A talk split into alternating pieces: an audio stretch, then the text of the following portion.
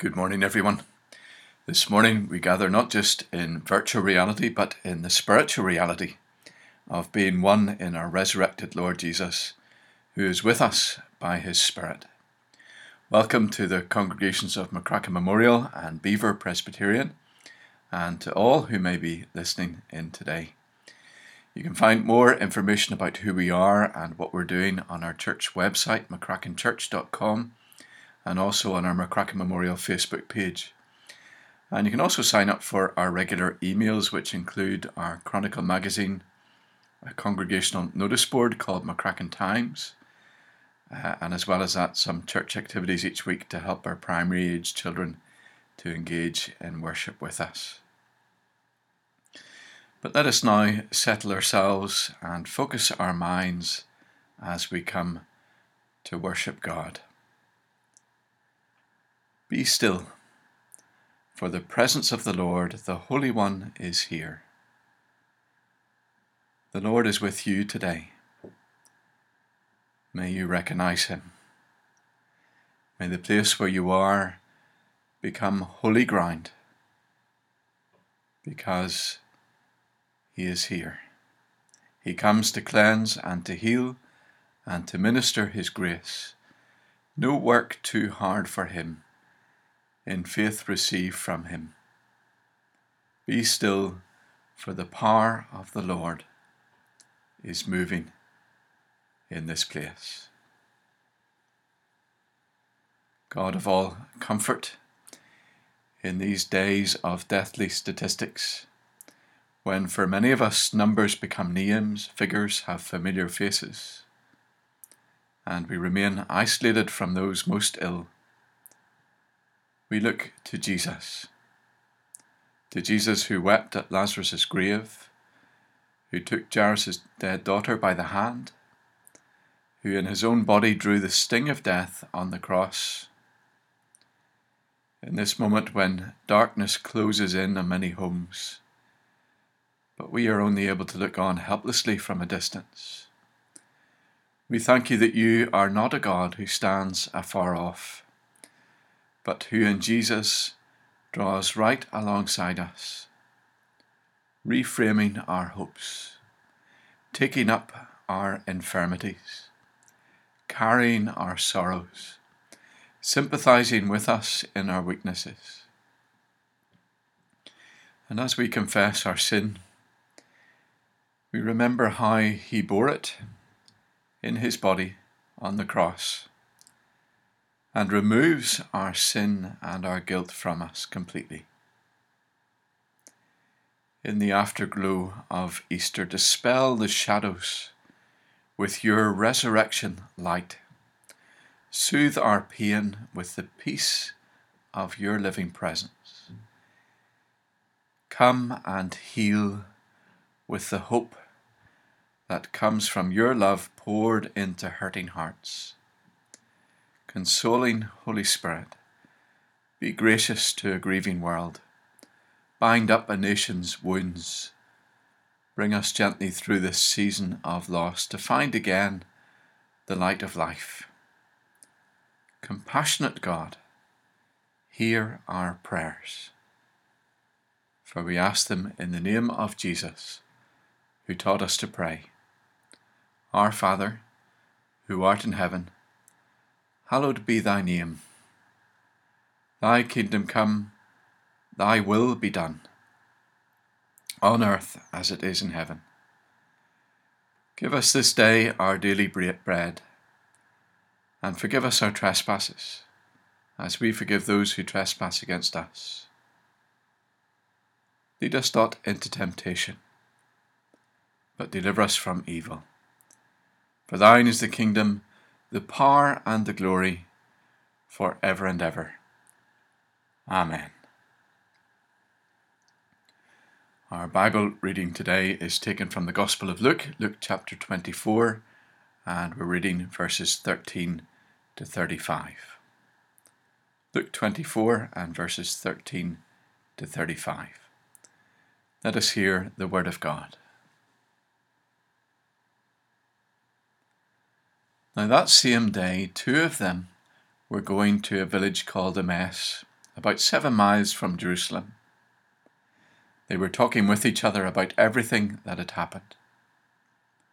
As they talked and discussed these things with each other, Jesus came up and walked along with them. But they were kept from recognizing him. He asked them, What are you discussing together as you walk along? They stood still, their faces downcast. One of them, named Cleopas, asked him, Are you the only one visiting Jerusalem who does not know the things that have happened here in these days? What things? he asked. About Jesus of Nazareth, they replied. He was a, a prophet, powerful in word and deed before God and all the people. The chief priests and our rulers handed him over to be sentenced to death, and they crucified him. But we had hoped that he was the one who was going to redeem Israel. And what is more, it is the third day since all this took place. In addition, some of our women amazed us. They went to the tomb early this morning but didn't find his body. They came and told us that they'd seen a vision of angels who said he was alive then some of our companions went to the tomb and found it just as the woman had said, but they did not see Jesus. He said to them, How foolish you are, and how slow to believe all that the prophets have spoken. Did not the Messiah have to suffer these things and then enter his glory? And beginning with Moses and all the prophets, he explained to them what was said in all the scriptures concerning himself. As they approached the village to which they were going, Jesus continued on as if he were going farther. But they urged him strongly, Stay with us, for it's nearly evening, the day is almost over. So he went in to stay with them. When he was at the table with them, he took bread, gave thanks, broke it, and began to give it to them.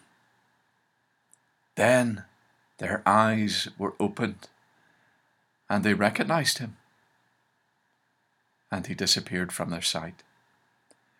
They asked each other, Were not our hearts burning within us while he talked with us on the road and opened the scriptures to us? They got up and returned at once to Jerusalem. There they found the eleven and those with them assembled together and saying, It's true, the Lord has risen and has appeared to Simon. Then the two told what had happened on the way and how Jesus was recognized by them when he broke the bread. And may God bless to us this reading of his word. Any experience that I've had of having to live away from home outside of our little Northern Ireland has often involved a bit of reframing of my faith. And if I'm honest, it often involves something of a challenge to my faith.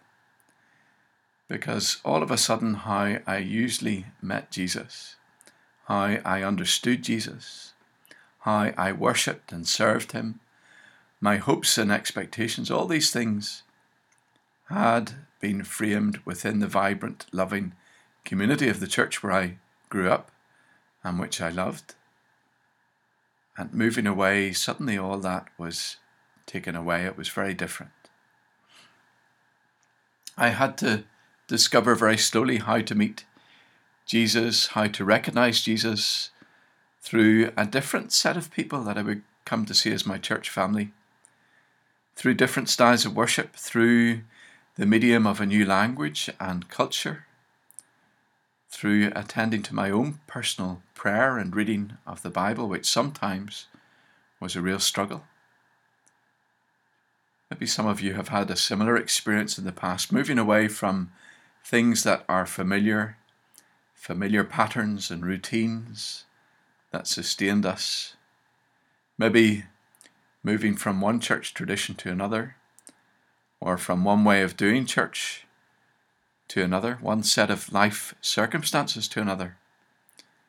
but having to reframe your faith in this new and different reality. And it takes time, doesn't it, for the, for the light of recognition to dawn that it is still the same Jesus who meets us and journeys with us and invites us to let him come and journey alongside us as he patiently opens up, opens up the scriptures to us, as he invites us to let him come and sit down with us, reframing our hopes and our expectations of him and what he wants to do in us and through us into, into his so much bigger, more wonderful picture. The Gospel account that I just read is another Easter favourite of mine. I hope you'll forgive me for lingering on Easter, but I think this year more than ever, there is a danger, isn't there, of let, letting Easter just pass us by without ever letting its message really touch us or change us. And there are certain things about this story that hit home for me in a new way this year. And not just because it involves all those things that we can't do and enjoy at the moment. Travel, meeting and eating with strangers, but maybe because this story picks up on this journey. A journey of two disciples down a road of uncertainty and questions, broken dreams and hopes, until slowly they recognize Jesus who has been with them all along the journey. Easter joy doesn't come to these two in one sudden gush, but it slowly builds up and dawns as their hopes and their expectations of Jesus are reframed. Their eyes are opened and their horizons broadened. The risen Jesus in today's passage from Luke meets these two lonely, forlorn figures, two disciples, although not, it seems, counted among the, the 12 disciples. Uh, they were among the larger group of disciples that Jesus had drawn to him through his ministry, it seems. And in the account, Jesus meets them along the road as they travelled from Jerusalem to the little village of Emmaus, about seven miles' journey. When Jesus meets them it seems that Easter has passed them by. It hasn't happened yet for them, at least not in the way that it had happened for Thomas and the other disciples in the room that we looked at last week, and for the two Marys. These two are sad, their faces are downcast. They've been talking about the news. That sounds familiar, doesn't it? In fact, they're consumed by the news when Jesus catches up with them, and for some reason, we're not told why, they don't immediately recognize this stranger as Jesus. And Jesus inquires of them, What have you just been talking about? And one of the men stops in his tracks and asks Jesus incredulously, Are you only a visitor to the area? You mean to say you haven't heard the news? You don't know what's been going on in these days? What things? Jesus asks. It's quite funny, really, as we read the story with the benefit of hindsight. But Jesus draws it out of them, not to tease them or humiliate them, but lovingly inviting them to pour out their hearts to Him, journeying with them in their lament, telling Him what He already knows, but Jesus giving them an opportunity to share with Him their hopes and their expectations and their crushing disappointment, as well as what they saw as promises not being fulfilled, expectations not realized. We'd hoped that it would be so much more than this. We'd hoped that Jesus was the Messiah, the one to come to redeem Israel. He said and he did so many good and amazing things, but they crucified him. And now it seemed like all their hopes had been for nothing. What kind of Messiah is that? They must have been wrong. He mustn't have been the one we were waiting for after all. Yes, they've heard the reports of the, the woman of the tomb being empty, But maybe they've become so consumed by the news, by hearing about death and hardship, so consumed by their disappointment, feeling like failures, that the horizons of their hopes and their dreams were rapidly shrinking. Those hopes that had been so high just a week previously. The expectation that God might just still be doing something here is barely alive. But into that steps Jesus. Not yet recognized, of course, by Cleopas and his friend, because their hopes are still too limited, their expectations too small. This is going to take a bit of work, this is going to take a bit of time. And Jesus is prepared to wait. And they begin to tell this stranger what they had expected of the Messiah, what they'd expected of Jesus, that he was the Messiah, the one who came to redeem Israel. The one who came to redeem Israel. Well, we know that God had much greater plans than that. His Messiah didn't just come to redeem Israel, but to redeem and to save the world. They think that their Messiah died and, and thus somehow failed, but actually, by dying and rising again, he conquered death and opened up the way to life for all who believe in him. They believed that their Messiah was a powerful prophet and teacher, but never once did they imagine that he might remove the stain and curse of sin and death. No wonder they don't recognize him. They were blinkered by the limits of their expectations. Their faith hadn't yet become a resurrection faith. It hadn't caught up with this new reality. But Jesus intervenes and he opens up the scriptures for them as they walked along, beginning with Moses and working through the prophets, teaching them all that the scriptures had to say about himself.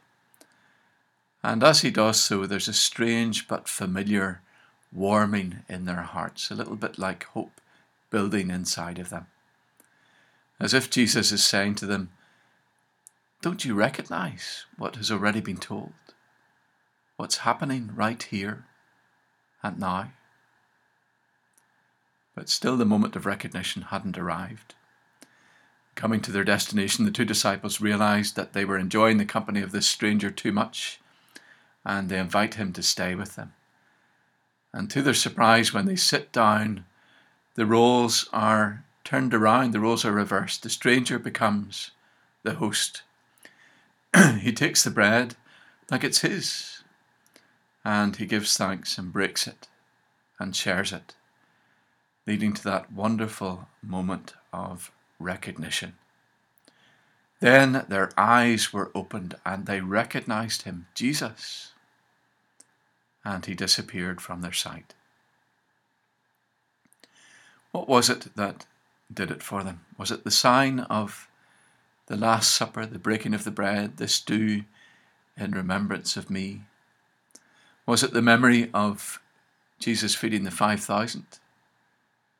That feeding in which the disciples were invited by Jesus to become agents in meeting the needs of that crowd? Or was it the many other occasions when Jesus broke bread with all kinds of people, tax collectors, sinners, Pharisees, rich and poor. Maybe they noticed the nail prints in his hands. But whatever it was, there was a moment of, of recognition. All this time, all along that road we were, we were on, it was him. It was him who was right with us. I can think of someone many of us knew and loved in our church who died this week someone whose presence we've greatly missed in our church fellowship for a number of years as slowly her illness made communication and movement more and more difficult. But even without all that, there were certain things that those who knew her could recognize about her, little moments of recognition that would bring a smile to our faces.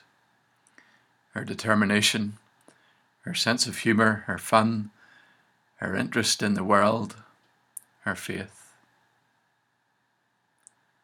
Recognition is a complex thing. It can come to us through gestures, through mannerisms, even sometimes through something deep down in one's spirit. Perhaps at the moment we're feeling that the usual ways in which we recognize and meet with Jesus have been taken away from us. Things like church gatherings, things like communion, group Bible studies, corporate worship, corporate prayer, fellowship over coffee, group prayer, community, companionship. Our faith is in the process of being reframed within the context of a bigger picture that God has. Will it travel? Will our faith move with us into new situations? A faith not defined by, not limited by the four walls of a church building. A faith without walls.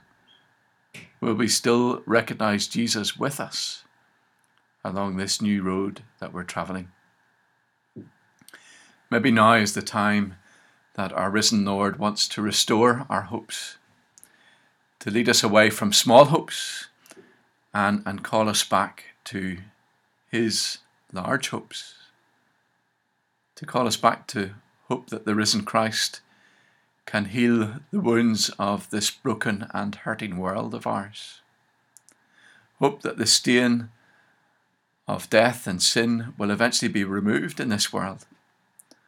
Hope that wrong and injustices can be made right.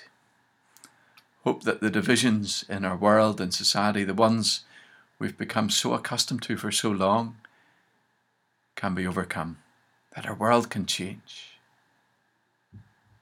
All this time we've been hanging our heads in defeat, allowing our dreams and the limits of our expectations to shrink and shrink as we retreat into our diminishing church communities. But all along, God has had much bigger things in mind. And He wants to remind us of those things today. That's what the disciples suddenly recognized in the breaking of the bread. To their surprise, in a flash, they recognized the power and the meaning as they met with the, the resurrected Jesus, the Christ, the Messiah, the one they had hopes for, but their hopes were far too small, too limited in scope. So much so that they didn't even recognize him when he appeared to them. May Christ meet us on our journey this morning, wherever we are. And even when we struggle to recognize Him, even when we realize that we've got it all wrong and missed the point, may we know that He keeps walking beside us, meeting us on whatever road we're on. He asks us what we're thinking, and then He sets about retelling the story, His story your story, reframing our hopes and our expectations, providing us with a whole new ending to the story, a whole new beginning to the story.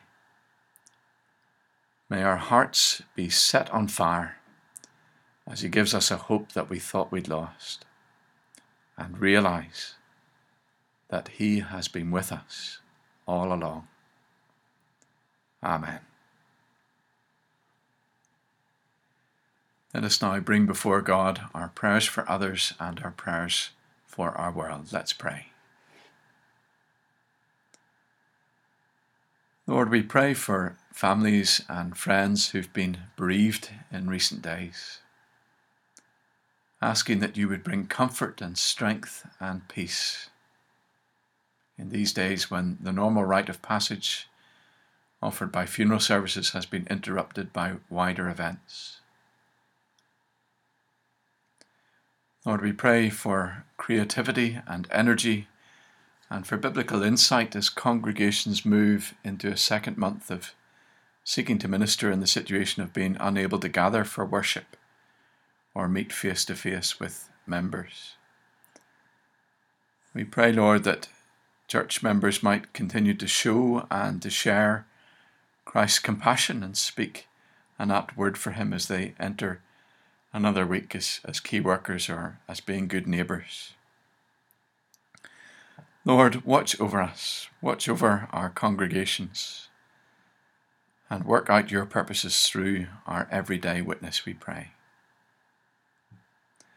We pray, Lord, for the most vulnerable in society who are significantly impacted by the effects of the lockdown, struggling to make ends meet, experiencing cramped living conditions, those under threat by the economic turndown. Lord, be their comfort and strength. And we pray that the church will continue to find ways to offer practical support through food banks like Storehouse and other initiatives. We remember the international meeting point. Although the project stores are closed, migrant families continue to be in real need of support. Lord, reveal creative ways that the church can support a network of migrant families at a time of genuine need so that the love of Christ might be shared with them. We pray too for those who suffer from mental health difficulties, and we ask that you would enable them to cope with the anxiety that arises from these present circumstances. Lord, equip family and friends to care and to love in sensitive and constructive ways. We pray for society at large as the stresses and strains of uncertainty, of fear and restrictions on normal life take an increasing toll on patience and relationships, asking that you would bring calm and peace and patience and hope. We pray for those who lead in the business world, whether large corporations or small concerns, asking that you would give them peace and wisdom and a sense of your provision and the ability to balance financial responsibility with care and treatment of, of staff. We pray for those in government who are charged with taking difficult decisions, balancing public health and economic concerns as they consider easing lockdown restrictions. Lord, may they receive good advice and gain clarity on of all the issues involved and, and make the right decisions at the right time. Lord, hear our prayers. In Christ's name. And now may the Lord bless you and keep you. The Lord make his face to shine upon you and be gracious unto you. The Lord lift up his countenance upon you and give you peace. And the blessing of God, Almighty Father, Son, and Holy Spirit be upon you and remain with you this day and forevermore. Amen.